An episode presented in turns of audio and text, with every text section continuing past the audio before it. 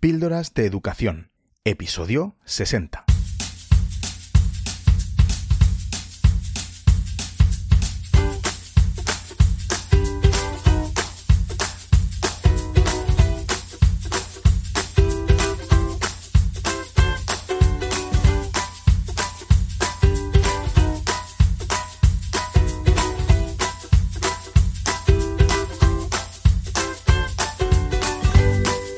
Estás escuchando Píldoras de Educación, un podcast sobre innovación y cambio educativo. Yo soy David Santos y juntos podemos mejorar la educación un poco cada día. ¿Me acompañas?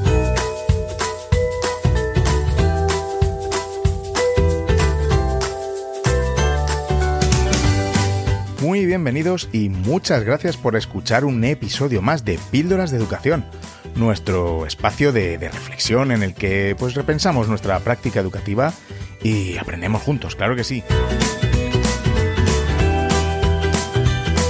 Por fin hemos llegado, o bueno, algunos estaréis a punto de llegar al final del segundo trimestre. Yo, en el momento que estoy grabando esto, es mi primer día de vacaciones de Semana Santa, así que bueno, y, es que ya lo necesitamos, ¿verdad? Eh, este curso tan especial.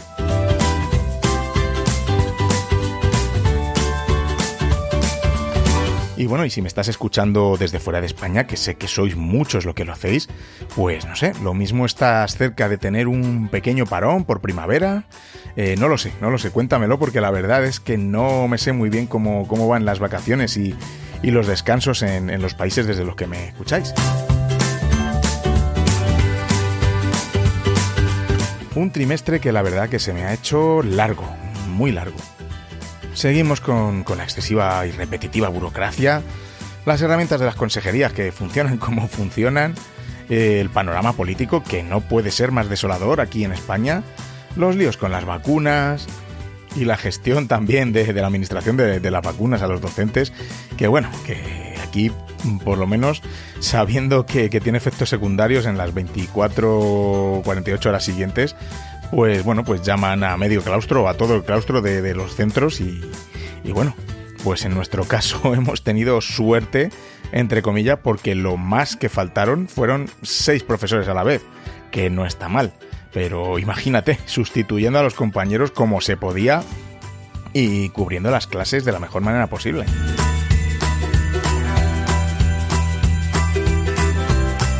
Yo recibí mi vacuna el día antes de que se anunciara que se detenía la vacunación con AstraZeneca. Así que me vacunaron un domingo por la tarde y el lunes fui al cole tan, tan normal, tan chulo, bromeando con los profes que, habían tenido que faltar porque tuvieron fiebre y malestar con la vacuna. Les decía que, eran unos flojos. Pues nada, casi antes de acabar la jornada me empecé a sentir muy agotado y bueno, me comenzó a subir la fiebre. Así que la tarde y noche siguientes, pues eh, doblado en la cama. Y es que no se puede hablar, ¿eh? Luego, bueno, pues tuve alguna complicación en el brazo, donde me pusieron la vacuna, que, ya con las noticias que se escuchaban de, las razones de la paralización de esta vacuna, pues yo qué sé, poco más que me veía en el hospital con un trombo. Pero bueno, no ha pasado nada y todo ha vuelto a la normalidad, así que bueno, ya deseando que me llamen para, para la segunda dosis y un trimestre en el que estoy harto de oír cómo los profesores tenemos la culpa de todo. Vamos, lo normal, ¿no? Como casi siempre en todos estos años que llevo en esto, ¿no? Pero, pero es que llega un momento en que te toca ya los cojones. Si faltan profesores al colegio porque se han puesto malos por la vacuna, pues nada, sale hasta en las noticias porque somos unos llorones y unos vividores que solo queremos estar en casa. Como ya tenemos muchas vacaciones, pues mm, claro, pues tenemos que ir a trabajar, aunque sea enfermos, ¿no? Para reponer esos días y bueno, y que la sociedad se, sienta bien con esto. Pero es que, por ejemplo, policías mm, también han estado poniéndose esta, esta vacuna, la AstraZeneca, y bueno, pues como es normal, algunos han tenido que faltar a su puesto de trabajo. Pero, pero vamos, mm, somos los profesores los que salimos en la prensa, en fin, bueno. También me, me, me, me enerva, me, me, sorprende y me, no sé, no sé cómo decirlo, las noticias de, de, que va a salir el, nuevo currículum basado en la, en la nueva ley y que, que bueno, que, que, quieren hacer como en Finlandia, Portugal, etcétera. Y vamos, eh, no deja de, de ser chapuza tras chapuza si no, por ejemplo, bajamos las ratios. No podemos copiar cosas de otros países cuando no estamos igual. No tenemos ni la misma consideración social los profesores ni la educación, ni hay pacto por la educación, ni bueno, ni un largo etcétera.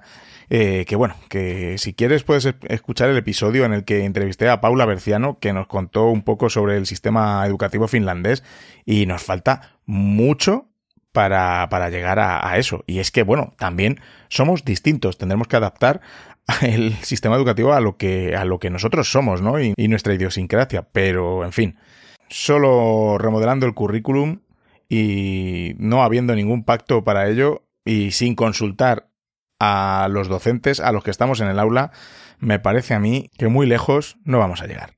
Así que bueno, ya lo dije en otro episodio, pero, y lo sabéis, que esta ley ya está condenada al cambio. Da igual que sea maravillosa, que, sea una total porquería, porque al final eh, se va a cambiar debido a, los políticos que tenemos eh, en general. Y al final de trimestre, en mi caso, pues nos hemos librado o no hemos tenido que confinar ningún aula de lo cual estoy muy muy contento porque bueno, en nuestro centro y bueno, en el tuyo seguro que también en todos eh, me parece que es esencial la presencialidad, estar presentes y bueno, es que el aula es el hábitat natural de, la educación, no lo concibo de, de otra forma. Y bueno, y la importancia de esta presencialidad no me refiero a solo por lo educativo, que por supuesto que sí, pero es que también hacemos una importante labor eh, asistencial y, bueno, y más, ¿no? Y sí, sí, casi como cuando decimos que, que somos aparcaniños, ¿no? Cuando nos enfadamos y decimos es que somos aparcaniños. Pero bueno, es que tenemos muchos casos en mi, en mi centro, por ejemplo, de familias que si confinamos la clase de sus hijos, sabemos de sobra que, que, no van a estar atendidos, que van a estar solos en casa. Y bueno, me refiero a, a niños de cualquier edad y que en muchos casos, aunque les prestemos un dispositivo, pues tampoco van a poder seguir las clases en remoto. Así que por mucho que se diga y por mucho que, digamos que hemos mejorado y que bueno que lo hacemos fenomenal en las clases online, eh, en fin, yo bajo mi punto de vista una clase online para niños de infantil y primaria sirve de poco. Hombre, menos es no tener nada, pero bueno, mm, como te digo la presencialidad es, es esencial. Y bueno, no sé con más edad, ¿no? Que evidentemente al ser más independientes pueden acceder a la educación de una manera asíncrona y, bueno, pues algo más puede lograrse. Pero ya te digo que niños y niñas de infantil y primaria, puff, el estar presente en el aula, en el centro, me parece fundamental y esencial. Así que sí, el cobijo y la asistencia que le damos durante la jornada escolar es muy importante también para su bienestar y porque sabemos que dentro de las paredes del cole son felices en la mayoría de los casos, porque nos esforzamos para ello, porque tenemos los proyectos educativos para ellos, mm, queremos que se sientan bien, que sean felices, que se sientan seguros y con todo eso establecido, pues que sea un espacio en el que desarrollar todas las dimensiones de su ser. A estas alturas ya sabes que si no se asegura un mínimo bienestar en el alumno y en la alumna, mm, el aprendizaje no se va a producir. Eso mm, lo tenemos por seguro. Así que, pues sí, estoy muy feliz de que durante este trimestre no se haya producido ningún confinamiento de ningún aula en mi colegio.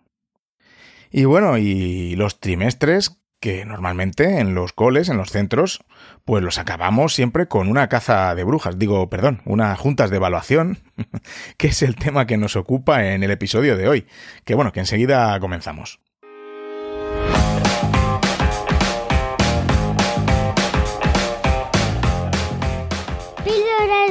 Con David Santos. Bueno, pues la idea del episodio de hoy surge de un mensaje de audio de que me envió Enrique Pedro a través de, de Telegram. Y bueno, vamos a escucharle primero y bueno, y luego seguimos. Hola David, en primer lugar darte la enhorabuena por estas fantásticas píldoras de educación con las que, que nos regalas periódicamente y por supuesto darte las gracias por las mismas porque además es un instrumento perfecto que nos provoca la reflexión a muchos docentes. Como por ejemplo, eh, ahora que ha terminado ya el segundo trimestre y que hemos dado, se han dado las notas y tal, una reflexión que me surge a mí es sobre las sesiones de evaluación. Y más en este tiempo de pandemia, porque hemos vivido sesiones de evaluación que pretendían tener cierta normalidad en una situación que no es nada normal. Es decir, mi experiencia ha sido que nos hemos seguido reuniendo por ciclos, donde cada tutor cuenta lo que ha sucedido en su clase, pero sin que nadie pueda aportar absolutamente nada. Simplemente era una lectura de un acta, un cantar unas notas en algunos casos, comentar unas dificultades, pero sin que nadie de los presentes pudiera aportar nada. Y también al contrario, cuando mis compañeros contaban sus experiencias, su acta, cómo les había ido el trimestre, tampoco yo podía aportar nada, con lo cual de las dos horas largas de la sesión de evaluación, media estuve hablando y el resto pues como espectador pasivo. Entonces considero que estas sesiones de evaluación así son bastante poco útiles. Entonces mi pregunta, mis reflexiones, bueno, en primer lugar, ¿cómo habéis organizado las sesiones de evaluación vosotros en estos tiempos de pandemia? Y en segundo lugar, eh, un poquito más amplio, cómo se pueden organizar sesiones de evaluación que sean realmente útiles para el profesorado y sobre todo para los alumnos a los que se evalúa. Muchas gracias. Bueno, Enrique, pues muchas gracias por tus palabras y, por tu mensaje. Y bueno, pues tu pregunta es la pregunta del millón. ¿Cómo organizar las sesiones de evaluación para que sean más productivas? y bueno, pues eh, en eso estamos todos, ¿verdad? Sé que lo que te ha llevado a, enviarme el mensaje es en las sesiones de evaluación en esta época de pandemia. Pero bueno, mm, también me vas a permitir reflexionar, eh, como me dices tú, como me cuentas, sobre las sesiones de evaluación en general también. Y bueno, sí, sí que es cierto que a mí me llevan los demonios cuando estoy en una reunión de lo que sea y siento que estoy perdiendo mi tiempo. Y es que, ya lo digo a veces en mi podcast de productividad, y tecnología. Mm, el tiempo es lo único que no vamos a recuperar, así que perder el tiempo para mí es casi peor que perder dinero. Por ejemplo, de este tipo de reuniones mm, tengo muchas, muchas con inspección, de estas reuniones improductivas totalmente. Y bueno, con la dirección de área territorial, cuando nos convocan a varios o a todos los directores de la zona para ponernos un PowerPoint sobre una normativa en concreto y leerlo. Yo es que no puedo, de verdad, no lo soporto. En la última reunión en la que estuve este mes, el PowerPoint es que era más largo que la normativa en concreto que, iban a explicar. O sea, mm, no puedo, es que es un hecho verídico, increíble, pero cierto. Pues yo creo que, lo mismo pasa con las sesiones de evaluación. Necesitamos sacar el máximo rendimiento posible al poco tiempo que tenemos para reunirnos, que ya sabemos cómo vamos por los centros. Enrique, te cuento lo que hacemos en mi centro, que creo que, difiere con respecto a tuyo, y luego te cuento, o os cuento, cómo yo creo que, debemos enfocar las sesiones de evaluación. Por supuesto, como te digo en muchos episodios, lo que cuento aquí es mi opinión, mi reflexión, que, bueno, que, pueda haber formas mejores de hacerlo. Pues claro que sí, seguro, seguro. y, estaré encantado de que me cuentes cómo lo haces en tu centro y cómo mejora lo que hacemos en el mío. Eh, ya sabes, entre todos mejoramos, nos retroalimentamos y estamos aquí para compartir y, mejorar, ¿no? Como digo al principio del podcast, mejorar la educación un poquito cada día. Así que no pretendo sentar cátedra, nunca lo he hecho con mi podcast. Eh, así que bueno, como el nombre del otro podcast que te, que, te, que te comento, que estoy siempre en estado de beta permanente, en constante aprendizaje, que yo creo que es el estado natural en el que tenemos que estar los docentes. Lo único que tengo es pues este espacio donde verter mis opiniones y por supuesto a veces quedarme a gusto, claro que sí. En mi cole, pues ya sabéis, un centro de infantil y primaria, en una sesión de evaluación nos reunimos por, por curso, es decir, habrá una sesión de evaluación para los de primero, otra para los de segundo y así sucesivamente. Hasta ahí, bueno, todo normal, ¿verdad? En estas sesiones de evaluación se reúnen con, con la jefe de estudios, pues todos los profesores que dan docencia en esas aulas. Normalmente, como mi centro es de línea 2, pues en muchas ocasiones coinciden los profes que dan en las dos clases. Y bueno, pues otras veces no. Se intenta que, así sea al principio de curso, pero bueno, no tiene por qué coincidir, porque cada inicio de curso, o bueno, mejor dicho, el final del anterior, es un encaje de bolillo para poder colocar a los profes en las aulas con, pues eso, las nuevas incorporaciones, asegurar que, que los nuevos profes estén, no estén solos, ¿no? En su ciclo o en su nivel, para que, bueno, pues que se les pueda mentorizar de alguna manera en el proyecto educativo del centro y, bueno, etcétera, ¿no? Eh, un lío.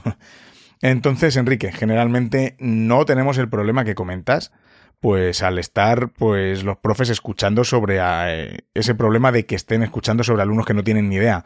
A veces sí, ¿eh? a ver, siempre no, no pasa esto, mm, pero a veces eh, sí, porque un profesor a lo mejor solo da la casualidad que solo está dando en un aula y estamos hablando de dos aulas, pero bueno, no es lo normal. De todas formas, siempre intentamos que se puedan aportar puntos de vista que, bueno, pues que puedan beneficiar a la sesión. Además, nosotros no hemos variado en este aspecto con respecto a las medidas COVID, porque eh, pues era imposible organizar el centro de tal manera que un solo profesor se quedara en una clase. O sea, imposible con los recursos con los que contábamos. Y es que la organización de cada centro varía mucho, ¿no? De unos a otros, claro. Pero lo importante aquí es el adaptarse a las circunstancias concretas en, pues con las que nos encontremos en, en un momento. Y después intentar que las cosas pues no se desvirtúen mucho, ¿no? Nosotros seguimos todos los protocolos que se manejaban en cuanto a COVID al comienzo de curso, pero como te digo, los recursos son los que hay y al final nos organizamos de la mejor manera posible, dadas las circunstancias e intentando ser fieles a nuestro proyecto educativo y a los recursos con los que contamos. Pero en realidad la organización especial de este curso pues realmente no ha afectado el modo en el que hemos abordado las sesiones de evaluación, porque siguen siendo igual que antes. Para que una sesión de evaluación sea productiva, pues creo que no se debe empezar en la misma reunión, ¿no? Sino que, esta productividad en, en la misma sesión, en la misma junta de evaluación, debe comenzar mucho antes, incluso desde la misma evaluación que se hace en las aulas. Lo que quiero decir es que para que las sesiones de evaluación sean productivas y se reduzca al mínimo la sensación esa de pérdida de tiempo, o bueno, y sin sensación, que se reduzca la pérdida de tiempo, hay que llevar pues los deberes hechos las dichosas calificaciones pues ya deberán estar puestas con antelación y las deben conocer, por supuesto, todos los profesores que dan clase en ese aula.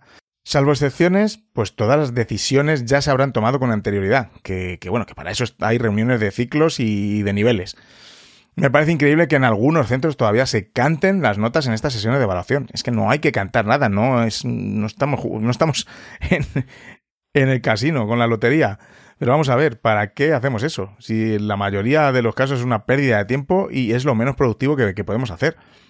Las notas se ponen y ya todos las podrán haber visto.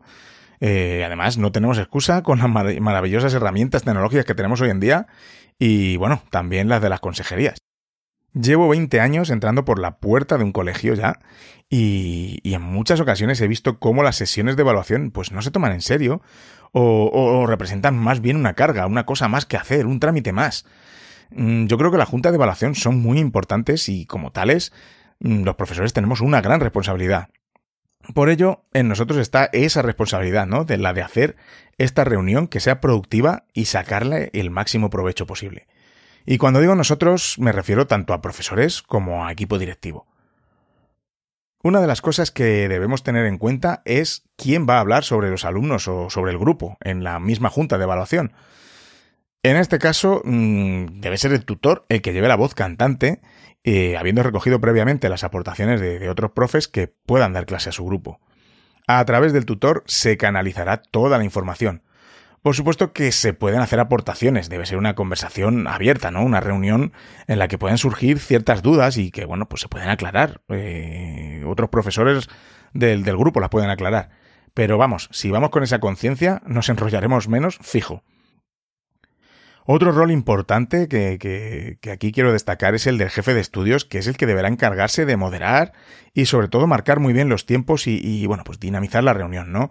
Cortar las, las, los comentarios innecesarios, etcétera. Y bueno, eso, hablando de comentarios innecesarios, debemos intentar evitar comentarios mm, como en el sálvame, ¿no? Me explico. He visto en muchas evaluaciones cómo parece más el plató de un programa de, estos de cotilleos que una sesión de evaluación. Hay que evitar los comentarios como, pues fíjate, el otro día vi a la madre y me dijo que tal, y que luego le vio al padre y se encontró por la calle. O sea, no, vamos a evitar eso, por Dios, vamos al grano.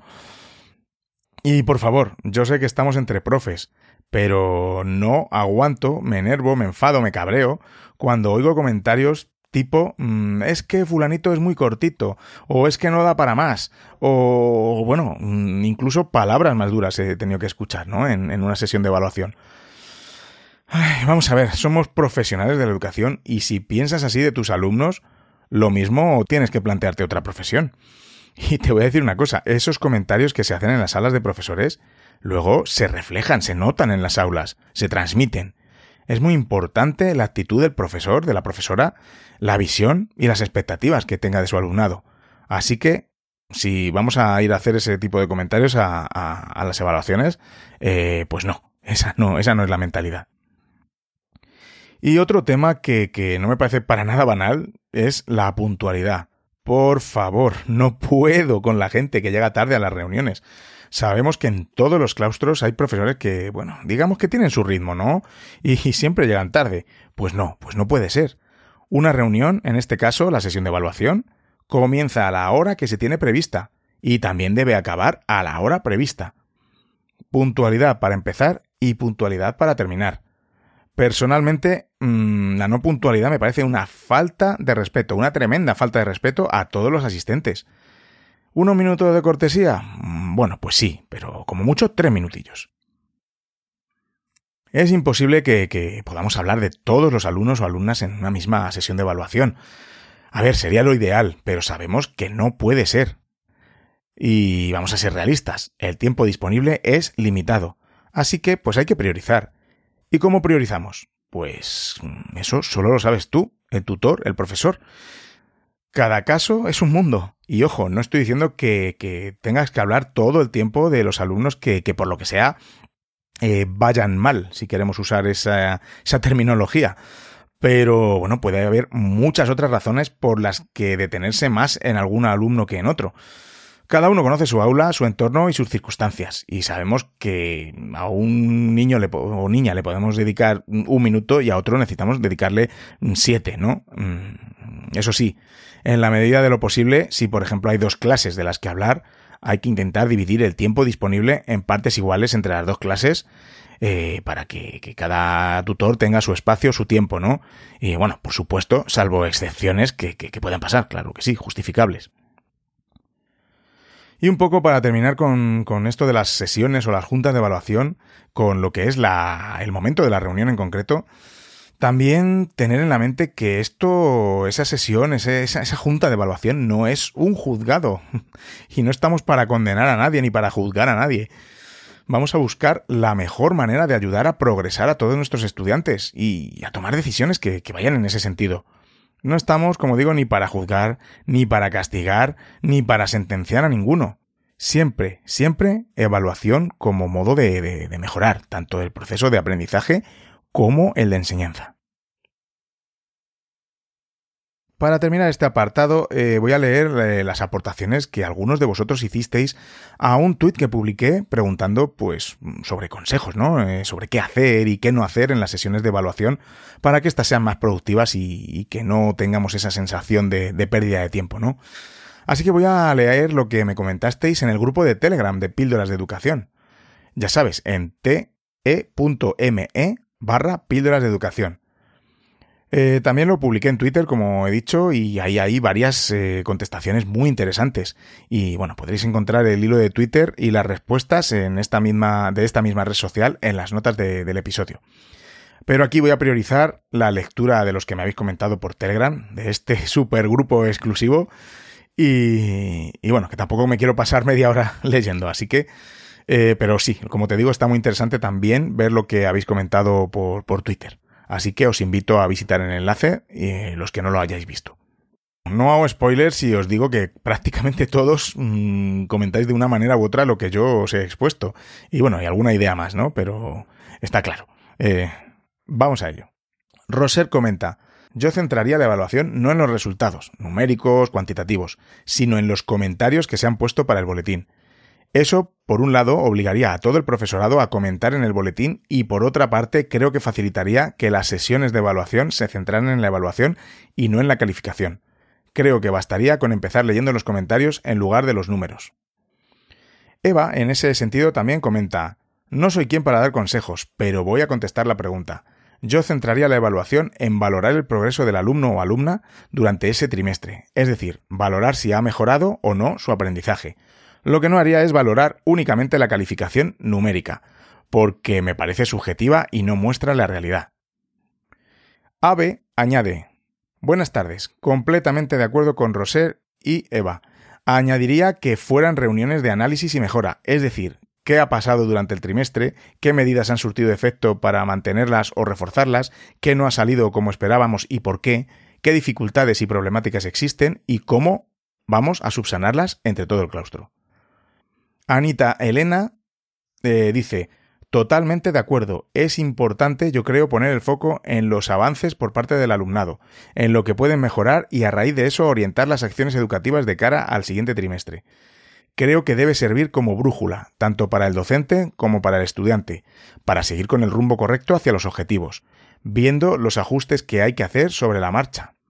La nota numérica no da información suficiente para eso. Prefiero ir resumiendo lo que hay que mantener lo que se puede mejorar y con respecto a esto último, propuestas de cómo hacerlo. Guise Alemán dice, buenos días a todos. Yo me he estrenado este año como docente y estoy de acuerdo en todo con ustedes. Lo que nunca osaría a cuestionar eh, tampoco la nota numérica de alguien, como hace por ejemplo mi directora, que se dedica a cuestionar las notas de todo el mundo, sobre todo de aquellos casos especiales en alumnado con adaptaciones curriculares. Y por último, Jorge F. contesta, a veces hay que cuestionarlas, las notas. Como director me encuentro cada cosa. Pues eh, mira, sí, eh, la verdad es que sí, Jorge, te encuentras cada cosa. En fin, bueno, yo simplemente muchas gracias por vuestra por vuestra participación. Enrique, no sé si te he contestado a lo que me a lo que me preguntabas, que luego me enrollo y, gracias a los que habéis comentado también en, el grupo de Telegram, que, enriquece mucho el contenido del episodio. Me quedo con un par de cosillas de lo que habéis comentado. Bueno, me quedo con todo, ¿no? Pero por, por cosas que, que, no he, que no he abordado. Eh, me gusta lo que dice Anita sobre, sobre la brújula, ¿no? Que sirva como una brújula. Pero yo me quedaría más eh, porque una brújula es como si tuviéramos un objetivo estático, ¿no? La brújula apunta al norte y vamos al norte. Y yo me quedaría con lo que decían Olga Casanova y Lourdes Bazarra en el libro Directores de Escuelas Inteligentes, que tenemos que proponernos, tenemos que ver la educación más como un mapa de navegación, ¿no? En el que, bueno, pues las, las, eh, según vamos recorriendo el camino, van cambiando las cosas, ¿no? Parece que la brújula es más algo más fijo, más estático, y un mapa de navegación es más, más dinámico, ¿no? Pero bueno, me ha parecido muy interesante lo que has comentado en ese sentido y Wisi Alemán que decía que nunca osaría cuestionar la nota numérica, yo sí que osaría cuestionar el poner solo nota numérica, como vamos a ver a continuación. Lo dicho, muchas gracias a todos por vuestras aportaciones. El tema de la evaluación es un tema muy, muy candente y muy, bueno, muy importante, ¿no? Y es un melón muy jugoso que, hay que abrir. Y bueno, me encantaría invitar algún día a algún experto a, que nos cuente, porque bueno, pues yo no lo soy, la verdad, yo no soy un experto en evaluación. Lo que tengo claro, y sospecho que tú también, que si me estás escuchando, es que la evaluación es mucho más que la calificación.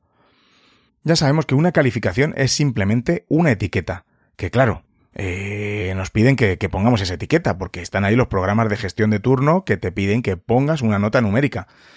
Pero quedarnos en solo esa nota es un error y, bajo mi punto de vista, muy grande. Cada día tiene menos sentido para mí el poner un resultado numérico al progreso académico de un alumno es imposible que ese numerito nos indique el grado de consecución de los objetivos. Eh, imaginemos por un momento a un alumno o alumna mm, al que, bueno, pues saca o le ponemos un 7 o incluso un 8 en matemáticas. Eh, se puede decir que es un, niño bueno, ¿no? Un niño de notable, ¿no? Pero imagina, bueno, pues que toda su etapa de primaria y secundaria, pues está sacando esa nota en matemáticas, 7, 8, pues fenomenal. Es un niño que va muy bien en matemáticas y bueno, pues todos contentos. En principio no parece que haya ningún problema, pero realmente nos hemos parado a analizar cuáles son esos dos o tres puntos de diferencia, ¿no? Para llegar a la perfección, ¿no? Al 10. Esos dos o tres puntos que falla cada vez. ¿Se trata de lo mismo en lo que falla? ¿Falla todo el rato en un mismo aspecto? Pongamos que, bueno, pues que no se le da bien la geometría y esos dos o tres puntos siempre se refieren a lo mismo, a la geometría, imaginaros. Pero claro, como es un niño o niña de notable, pues no lo hemos analizado, no hemos visto esas carencias y el agujero en cuanto a la geometría va siendo cada vez más profundo. Pero no pasa nada, porque es un niño de notable. A ver, esto es tan solo un ejemplo, pero yo creo que, que me sigues, ¿no? En mi razonamiento. Tan solo una nota numérica no nos da la información, y vamos, al alumno tampoco, que es lo más importante, sobre qué está fallando o en qué está avanzando. Otro gran problema de las notas numéricas, de las calificaciones, es que el estudiante no participa en ellas, ni le sirve de retroalimentación, por lo tanto es inútil en términos de aprendizaje. Se trata de un proceso de una sola dirección. El profesor pone la nota, fíjate, le pone una nota al alumno, y luego llega ya, también puede llegar el típico discurso del profesor de esto de que yo no te he suspendido, suspendes tú y bueno, bla, bla, bla. Eh, sí, pero no, ya sabemos. Como dice muy acertadamente Juanjo Vergara en sus libros, la evaluación debe ser un momento de reflexión en el aprendizaje, un momento en el que debemos hacer partícipes a los estudiantes, comprometerles directamente para que ellos mismos mejoren su, su propia práctica. Lo dije antes cuando hablábamos de las sesiones de evaluación y lo vuelvo a repetir ahora. Es muy importante, pero muy importante la actitud del docente ante la evaluación. Esta actitud lo cambia todo. Y bueno, pues cambiando esta actitud y la manera en la que abordamos la evaluación, también cambiará radicalmente la de los alumnos en cuanto a, ella. Y la evaluación debe ser un proceso de reflexión, como estábamos diciendo, pero para todos los que estamos implicados en el proceso, no solo para el alumnado, que, por supuesto, que es lo más importante, necesita reflexionar sobre qué ha aprendido, para qué le sirve, y en este proceso en el que estamos debemos guiarles nosotros como docentes. Y la parte reflexiva también es importante de, en, el, en, el, profesor, ¿no? Está claro, tendremos que reflexionar sobre nuestro papel en, en, en ese proceso, en el aprendizaje, los recursos usados, bueno, etcétera, ¿no? Pero, ¿cómo evaluamos? ¿Qué herramientas usamos? ¿Cómo sabemos que los alumnos realmente han alcanzado los objetivos? ¿Es el examen la mejor herramienta para saberlo? En muchos casos estamos cambiando o intentando cambiar la metodología docente, pero la evaluación se queda igual. Bajo mi punto de vista, el examen como único instrumento de evaluación no nos orienta, no nos dice apenas nada de si nuestros alumnos han alcanzado los objetivos o han, desarrollado ciertas competencias. Y menos le dice al, alumno, que es un agente totalmente externo de este proceso de, calificación. El jugársela a un examen, hecho que nos ha pasado a todos, por supuesto, no es la mejor manera ni la más justa de evaluar, bajo mi punto de vista. De esta manera, como dije antes, les estamos poniendo una calificación, una etiqueta, en base a una prueba que, a mi modo de ver, es imposible que refleje todo el recorrido que ha hecho el niño o la niña en, su proceso de aprendizaje. Es como las pruebas externas que debemos hacer en ciertos cursos, ¿no? Impuestas por la administración o, bueno, ciertas normativas. Desde hace algunos años dicen que ahora son por competencias, pero no dejan de ser tochos de papeles que tienen a los niños sentados durante horas y, no sé qué competencia, nada más que la de leer y, escribir, ¿no? Imagínate en alumnos de 8 años, en tercero de primaria, la cantidad de horas, pues es que, es que no, es que no tiene sentido. Además, la evidencia científica nos dice que ante una prueba de estas características, la atención y por lo tanto la eficacia a la hora de realizar estas pruebas y, valorarlas cae exponencialmente pasado cierto tiempo del comienzo de la prueba. Y curiosamente España es uno de los países que enseguida cae esa curva de atención. Entonces, ¿eso nos da la medida de lo que nuestros alumnos saben? ¿Sabemos que nuestros alumnos han conseguido sus objetivos de aprendizaje tan solo con una prueba escrita? ¿No hay más formas de saberlo? Pues claro que sí, claro que las hay. Para mí lo más inteligente sería ir recogiendo evidencias de que verdaderamente está alcanzando esos objetivos que nos hemos propuesto, pero, por supuesto, durante todo el proceso. El jugársela toda a un examen eh, solo por escrito y en un momento determinado, en un día determinado, que, puede ser un mal día, un buen día, no sabemos, ¿no? Eh, no, no, no me parece justo. El formato examen es otra de las evidencias que podemos recoger, pero nunca debería ser la única. Creo que quedarnos en el examen, tan solo en el examen, es un error. Claro que es más fácil para el profesor explicar sus cosas y luego fotocopiar el típico examen de la editorial, o bueno, o en lo mejor de los casos diseñar uno, ¿no? Y bueno, pues plantárselo a los alumnos. Y ya está. Y nos quedamos con la nota del examen como la nota de la evaluación. Bueno, eso es facilísimo. Pero en términos de justicia educativa, los exámenes muy justos no son. Ojo, esta es mi opinión, pero vamos, yo es que lo tengo muy claro. Los momentos de aula nos dan múltiples ocasiones para recoger información muy valiosa que nos va a guiar y va a guiar a los alumnos hacia el aprendizaje. Por lo tanto, tenemos dos formas de ver la evaluación. Una, la más clásica, por, por llamarlo de alguna manera, en la que el alumno se enfrenta a una prueba del tipo que sea y el resultado de su interacción con esa prueba va a arrojar una nota que servirá para clasificar, ¿no? Para etiquetar al alumno. Pero la otra forma de ver la evaluación, que evidentemente es con la que yo me quedo, y espero que tú también, ¿eh? es la de la regulación constante del aprendizaje, la de la toma de notas con el fin de, reconducir, de dar el feedback constante e ir solucionando dificultades, pues eh, según van surgiendo. Me quedo con este tipo de evaluación, el concepto de evaluación como parte integral del proceso de enseñanza y aprendizaje, y que introduce conceptos como pues coevaluación, autoevaluación, portfolios, diarios de aprendizaje, dianas de aprendizaje, bueno, etcétera. En resumen, la evaluación debe ser una reflexión de todo el proceso en el que el alumno debe ser parte activa. Limitar la evaluación a la etiqueta de la calificación hace que perdamos todo el potencial de la misma y la evaluación debe buscar el valor de lo aprendido para orientar los nuevos aprendizajes. Y existen múltiples técnicas e instrumentos de evaluación que nos van a ayudar a regular la evaluación, pues más allá del examen. Sí, hay vida más allá del examen.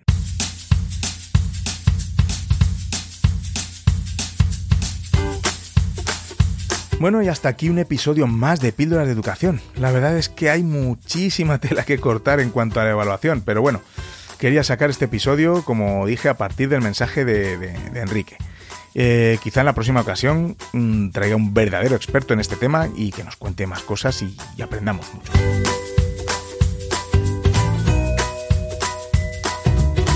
Te quiero dar mi más sincera enhorabuena por haber superado este segundo tercio del curso, o bueno, estar a punto de hacerlo, y espero que te tomes un merecido descanso cuando te toque que, bueno, pues aunque no podamos viajar todavía, es importante que tu cabeza mm, sí que viaje, pero a otro lugar que no sea tu colegio, tu instituto o tu centro. Descansa mucho y coge fuerzas, que te necesito a tope para el último trimestre.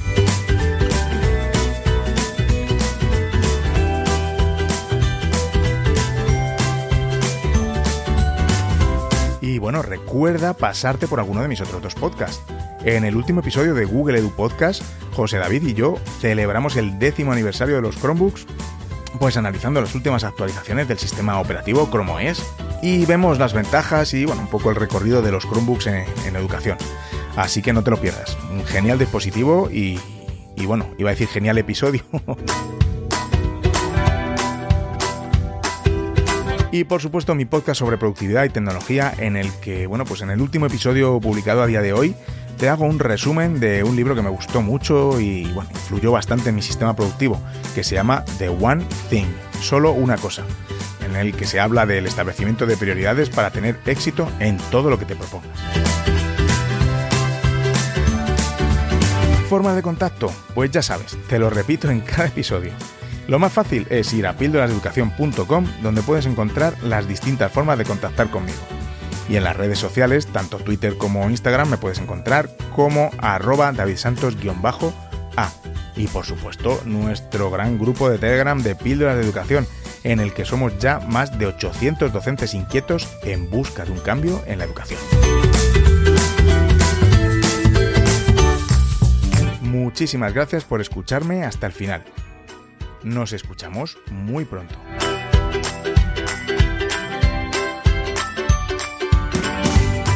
Y recordad, con vuestras píldoras podemos hacer que la educación goce de la mejor salud.